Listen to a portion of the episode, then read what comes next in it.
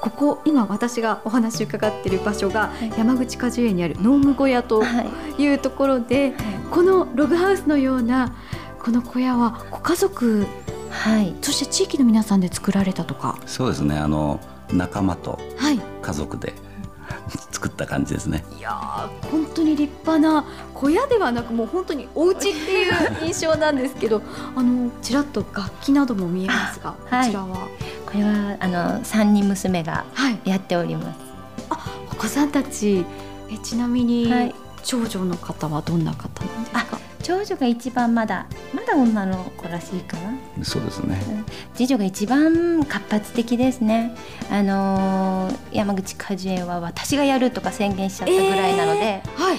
はい、結局は3人とも農業に関心を持ってくれて。で、えーうん、長女は福祉の面なんですけども、はい、あの農業土と関わることをそこに持ってって、うん、で広げていきたいっていう話もね、はい、そうですね。就労支援の方で、結局あの人間生きていくのには基盤は土じゃないかと。やっぱり土に触れてあの子供も大人もですけれどもそれに癒されるっていう方いっぱいいらっしゃるので,、でそういう方向でちょっと今勉強してるんですね。で 2, うん、2番目はそういうわけで農学部で今果樹研究室ですか、はい、入ってるんですけど。もまさにダイレクトにつながるところです、ね、面白いですよ。最近いろいろ電話がかかってきて、はい、お父さん先生でお父さんこれはどうなの？お父さん教授がこんなこと言ってるんだけどああじゃあもう本当にこう生きた先生としてお父さんの背中お母さんの背中見て育って、ね、そういう話が最近は。そうですね。お父さん嬉しいんじゃないですか？それは嬉しい、ね、まあ同じ話ができるっていうのは嬉しいですよね、えー、そうですよね、で三条は三条でね、このいろいろ加工品って我々やってますけども、まあそっちの方に行きたいと。興味があるらしく、は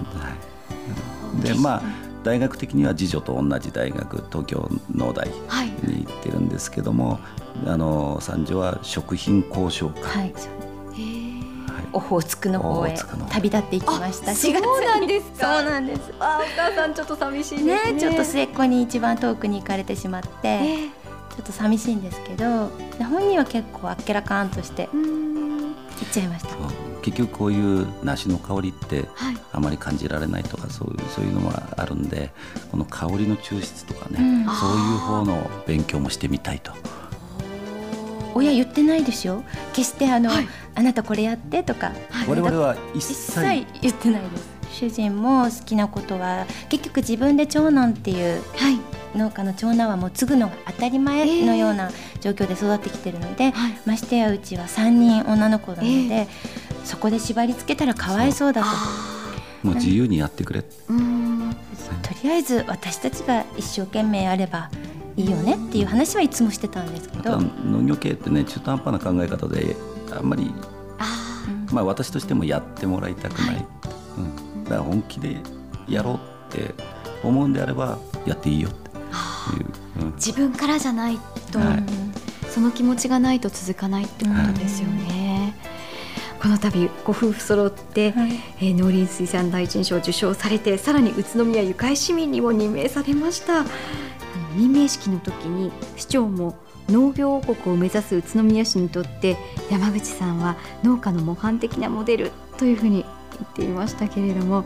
実際に愉快市民に任命されていかがですか、これはですね本当に嬉しいですよね宇都宮で育って、はい、で我々宇都宮が大好き、はい。ね、ところでこうやってねあの愉快市民っていうことで認定していただいたっていうのは本当に嬉しいです。美希さんはいかがですか？はい。私ももちろんあの名刺を作っていただいたんですけれども、はい、山口果樹園山口幸男美希って書いてあるんですね。でこういう夫婦で持つ名刺っていうのは私すごく感激して、はい、でましてや自分で名刺なんて持ったことないんですよ。だからうわこれはもう嬉しくてもうその辺みんなにもあげたいって ごめんなさいばらまいちゃいけないんだと思うんですけれども。本当に嬉しくて嬉しくてみやりーちゃんもいただいて。これから何か新しいことを始めたいとか、はい、誰かとつながってまたやりたいって時に名刺あると、はい、そうですよね、ね、本当に嬉しいの一言で これからの夢って何かありますか？これからの夢はたくさんあってもう何を言ったらいいかなって今ちょっと考えてるんですけれども、はい、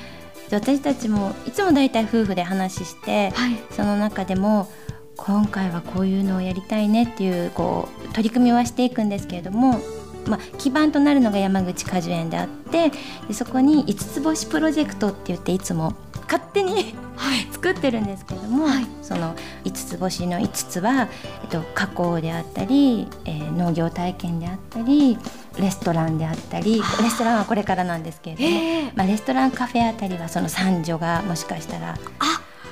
夢ですけどね、えー、もしかしたらそっち方向へ行くのかなって思ってるんですけれども。はい、